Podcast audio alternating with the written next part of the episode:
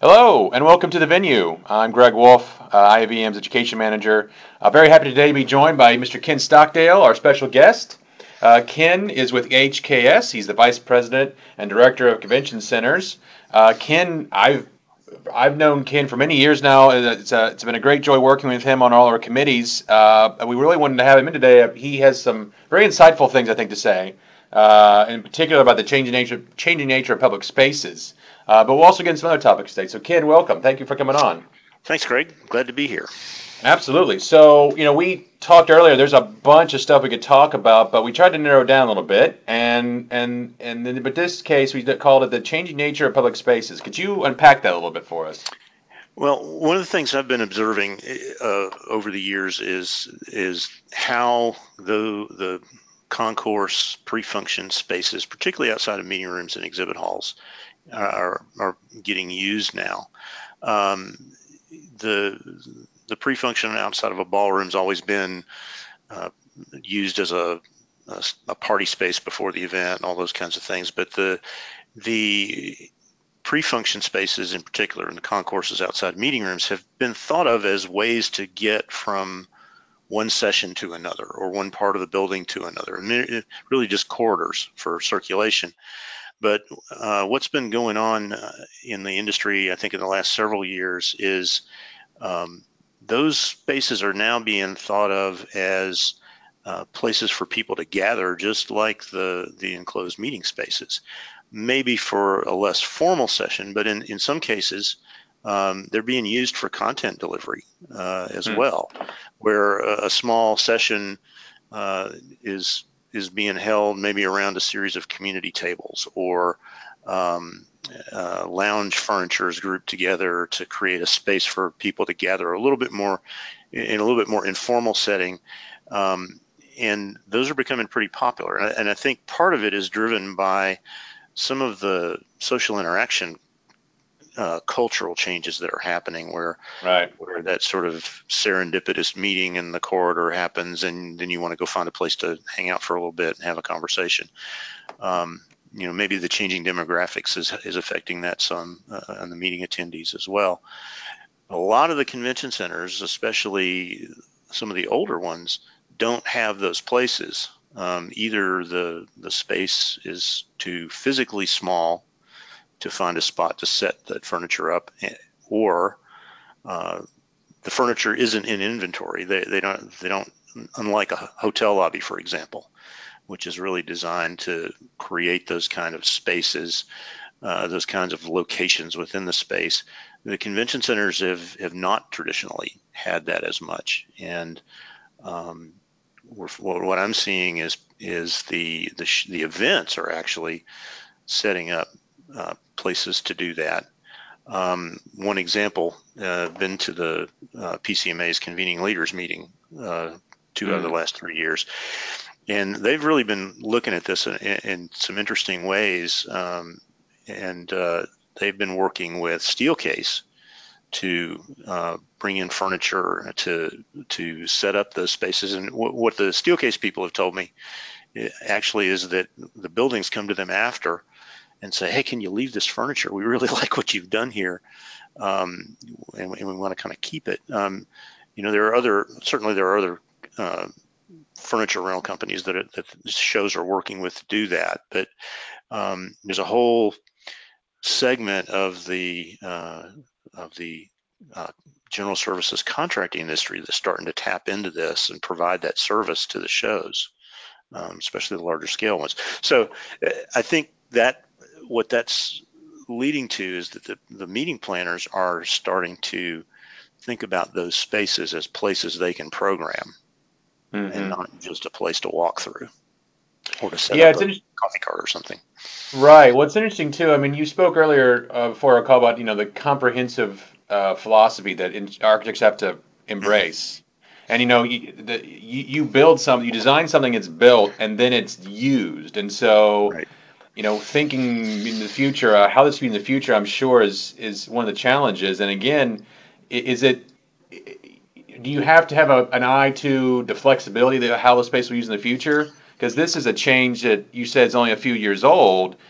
You know, do you see architects starting to have these conversations about future space being used? Or you how do you, how do you frame that? I, I think so. Uh, Well, what it's what it's going to do, I think, is is you know the life the the cycle of renovation and new construction in, in the convention center part of the, of the market is something like 10 years. hmm So, uh, you know, big big transformational renovations are happening on kind of that rhythm, and that that means that um, you know this this thing that I'm that we're talking about today, I think has been emerging over the last three to five years, Mm. uh, maybe a little longer, but it, it's certainly been been on my radar for that long. And so the the building cycle hasn't quite caught up with that yet. Um, and I think what's going to what we'll the th- kinds of things we'll see happening first is uh, this will be a con- should be a point of conversation when renovations come up and what hmm what do we do to the hmm wall between the concourse and the meeting room space? Do Hmm. we try to open it up with uh, uh, an operable partition or air wall uh, to be able to make those open? Do we want to try and uh, expand?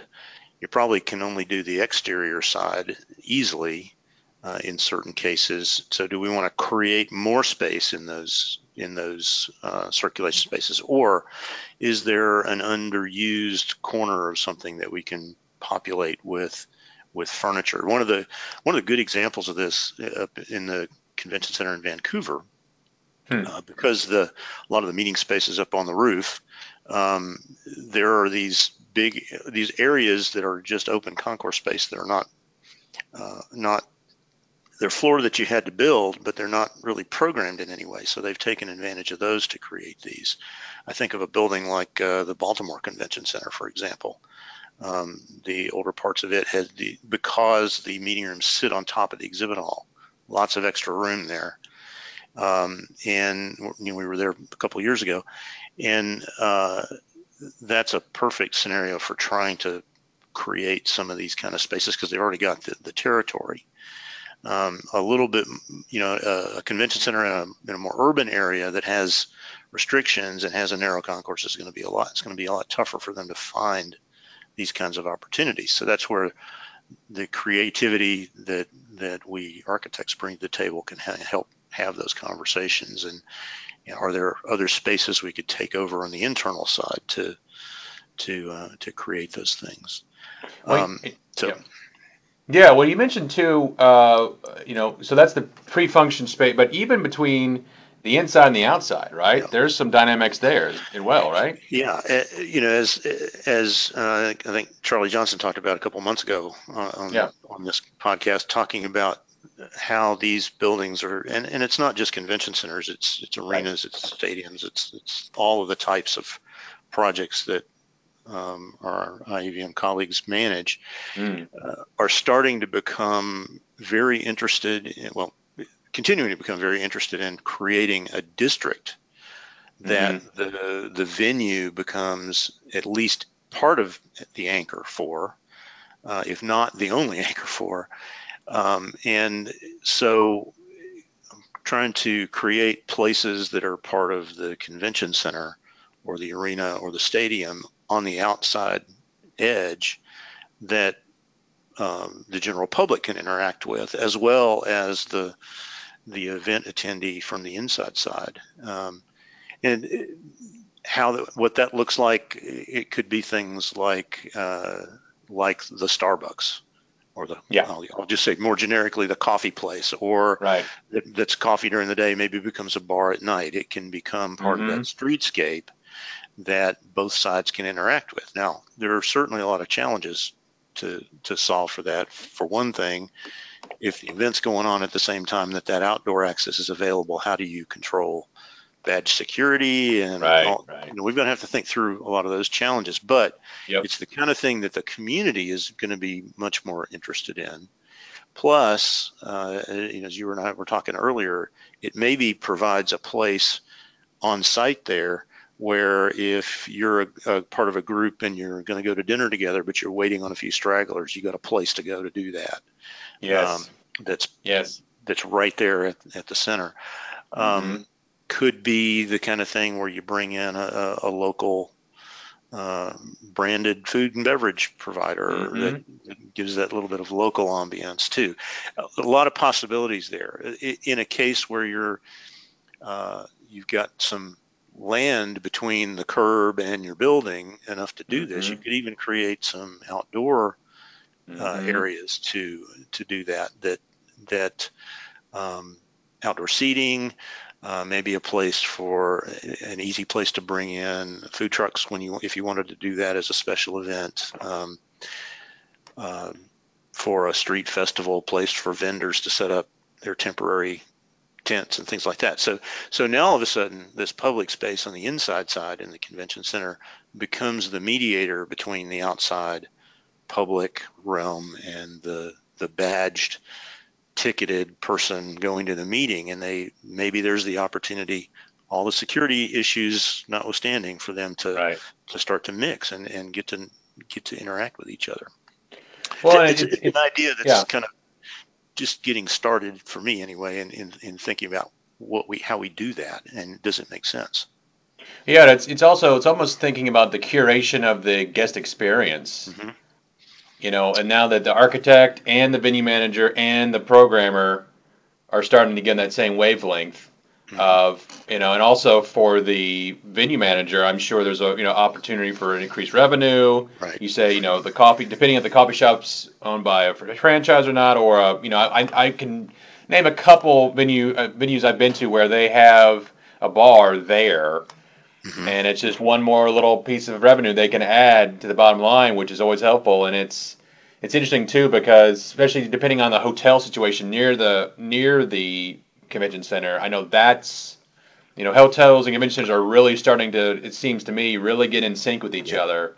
And it almost seems the entire cities are. It seems that yeah. you know you go to uh, like Nashville and their airport is definitely in sync with what's going on at the city proper. Right. And right. I don't know if that's it's got to be obviously it's conscious, but I don't know if that's somewhere. You know, I just think if you look at our population, you mentioned a couple things. One, the social the social nature of this, but two, I think also is just more people are moving to cities to begin with. Yeah.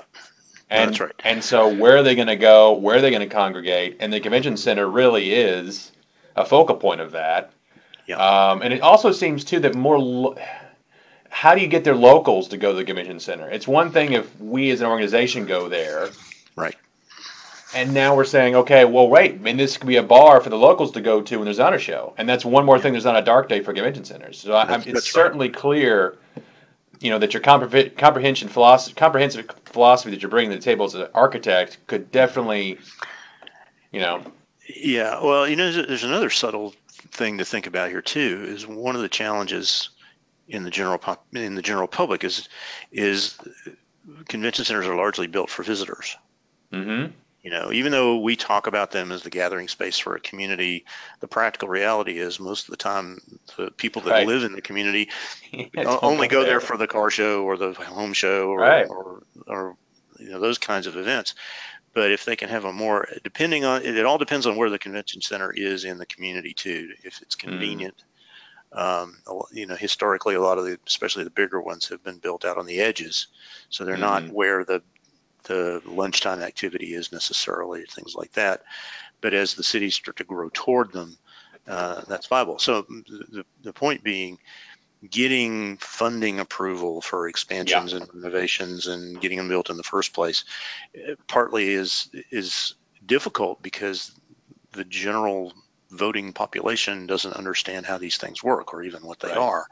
And so as a maybe a secondary way to to get them to interact a little bit more with with these facilities that that their input is so important to um, it, it, can it can really maybe be a positive PR moment too. Eh, you mentioned when we were talking before we started here uh, the the bar in Tampa. I forget what they right. what they yeah. call it. I think it's called Three Sails, something like yeah, that. The they they have really done a good job of yeah.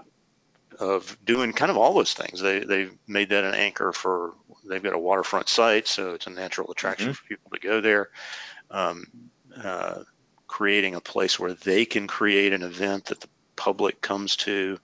Mm-hmm. Um, plus the benefit of the F&B revenue. So it, it's kind of the Yep. it's a great example of, of the kind of thing I'm talking about. It's not connected to the building so much, Right. um, but they also have had a space that is in the building as well. That's that's Right. right, close by too. So um, finding opportunities for that um, that kind of inside outside interaction is is going to be something interesting as these whole uh, this district approach matures over time. Right. So, so tell me a little about, you know, you are, in you know, HKS does a lot of various types of buildings, Mhm. but you're specifically in convention centers. Is there something about that atmos, that type of building that you, as an architect, find appealing, or is is there something that you've learned over the course of your career of it just is your niche? Could maybe tell us a little about yourself in that regard. Why why convention centers? Well, uh, as often happens, it's one of those serendipitous things. It, I, when I started my career, um, the desk I was assigned happened to be in the convention center studio. I started out doing, uh, I was the construction administration clerk for the second phase of the Georgia World Congress Center when it was being built. And um, that was the need they had when I was looking for part-time work while I was finishing school. So I got in, got introduced to convention centers right at the very beginning, and uh, got the chance to walk through that building under construction every day for nearly a year. Um, and then uh, uh, Andy McLean and I, uh, he he asked me to uh, uh, help him gather some data back in 1983 and four on convention centers, and that's kind of what got it started. And what what I really have enjoyed is um, a couple things. That first of all, these are big buildings, and they're often the biggest building that a community builds. Um, in terms both of size and dollar value. Um, you, know, you know, if you got a you got a large sports stadium, that's going to rival it too. But uh, so they're they're big and they're important, and um, they're intended to be economic development engines for the community by bringing in that outside money and and so Right. forth. And so the benefit to making it, making the community more vibrant and better has always been an attraction to me, um, both from the doing good design to create a, a nice physical presence in the community to enhancing their their economic resources, and then often we're dealing with people who don't understand the construction industry at all. Uh, And so you, we were talking about uh, uh, about teaching earlier, and that that is Yes. a particular interest that I have. Is I, al- I almost always find myself educating people hmm. on what architecture is about, what const- how construction works, um, all of those things, and I, I really enjoy that. Um, uh, enjoy doing that, and and it's always fun to kind of watch the result at the end when the lights go, when the lights on the building go on, and then the light bulbs go off in their heads at the same time, and they say, "Oh, now we get it." Yeah. Well, it's, it's a couple things come to mind. Number one, you know, are, on the whole, our convention centers kind of have a longer lifespan than, say, arenas and stadiums? Yeah, I would I, I would say so. Uh, partly because the you know the arenas and stadiums are so driven by the premium ticket sales these days, and and that whole environment changes over time. Uh, certainly, you know, convention center's lifespan, we assume it's going to be 50 plus years for the Right. building itself, and that uh, you know, as I said earlier, it's going to be 10 years between Mm-hmm. probably major renovation cycles um, and certainly between expansion cycles. So you've got to think about what uh, making the building last that long, uh, easy to maintain, and all those things, but also Right.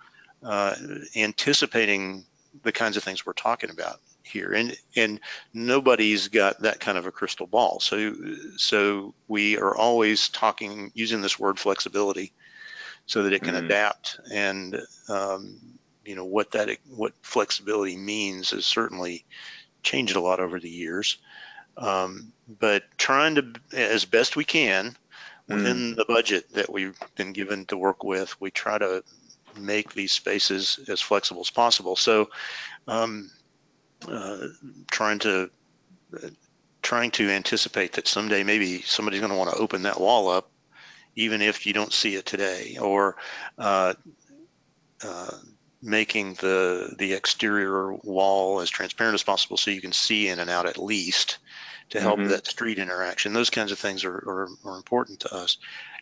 What those are going to lead to, uh, who knows uh, in the end. And each each circumstance is, of course, different. Um, what you do uh, on the exterior in downtown Philadelphia, for example, is a lot different than what you do in Orlando. Right. Uh, because they're very different environments in which those buildings are placed. Um, but um, you know, as we're as we're seeing the the kinds of things the the the LA lives and the, the Texas lives that are that are going on, the the work that's going on in in uh, Los Angeles around the new football stadiums and those districts that are being being built up. Those same kinds of things are happening with with the convention centers too, and and setting it up so that you can easily connect to those things has always been a, yeah. a challenge for us. And and um, you know, in a case like here in Atlanta, the World Congress Center was originally built sort of off by itself on the edge of, the, of town because the only big piece of land was an old railroad yard, and it took the Olympics to kind of make that connection. And now it's functioning in this sort of district-like way, um, the way it was always envisioned that it could. Mm-hmm. Um, even 30 years ago. So, um, you know, as we're mm-hmm. trying to do these new ones now, uh, newer ones, and renovate the existing ones, we're trying to keep that in mind because you've, you've seen it happen. And there's even greater pressure on it now to, to create those kinds of in, entertainment and, and uh, uh, uh good quality urban environments that people want to come to, make them the well, destination. You, yeah, well, you mentioned the long termness of it all. I'm sure on a personal level that can be very rewarding. That you've worked with the same individual for 20 years sometimes. Mm-hmm. Oh, I can't imagine that has to have. I mean, surely that has some kind of just. It, it, it does. It, it, does, and you know, I always like to say that all these the projects that I've worked on uh, all over the country and even internationally, um, almost every one of them, I come away from the experience with at least one close friend that I, you know, don't necessarily keep in touch with regularly, but sure. you know, I can call a lot of the a lot of the real great names in in this industry yeah. uh, friends. You know, uh, right. Cliff Wallace, Tom Mobley.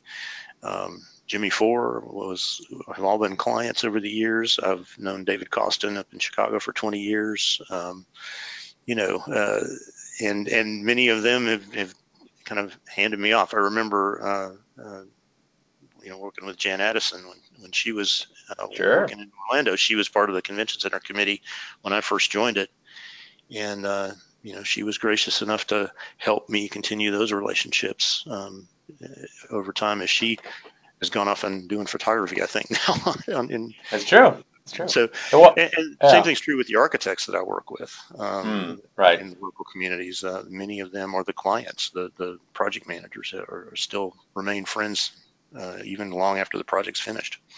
Well, I, I, I probably probably need to, probably need to wrap up soon, but yeah. maybe we should end on this note. You know, I, I you've mentioned a couple of times the relationships you've made. You, it just seems that this industry more than, and I think real, one of the real purposes of this podcast is to demonstrate or show that something we already all know, that the ally members and professional members really are partners yeah. uh, in the business of venue management, and it's not vendors and buyers. It really is a, oh, I, you know, I hate to be uh, what's the word? Not cheesy, but you know, uh, it, it's it's a it's a lifelong relationship. Mm-hmm. You know, between is. you know all the individuals, all stakeholders. So maybe tell us, you know, in your experience, you know, what is what are some some things about when when the relationship between the architect and the stakeholder and the venue manager is working very well. What are those what are those things that you've noticed that all of those successful relationships have?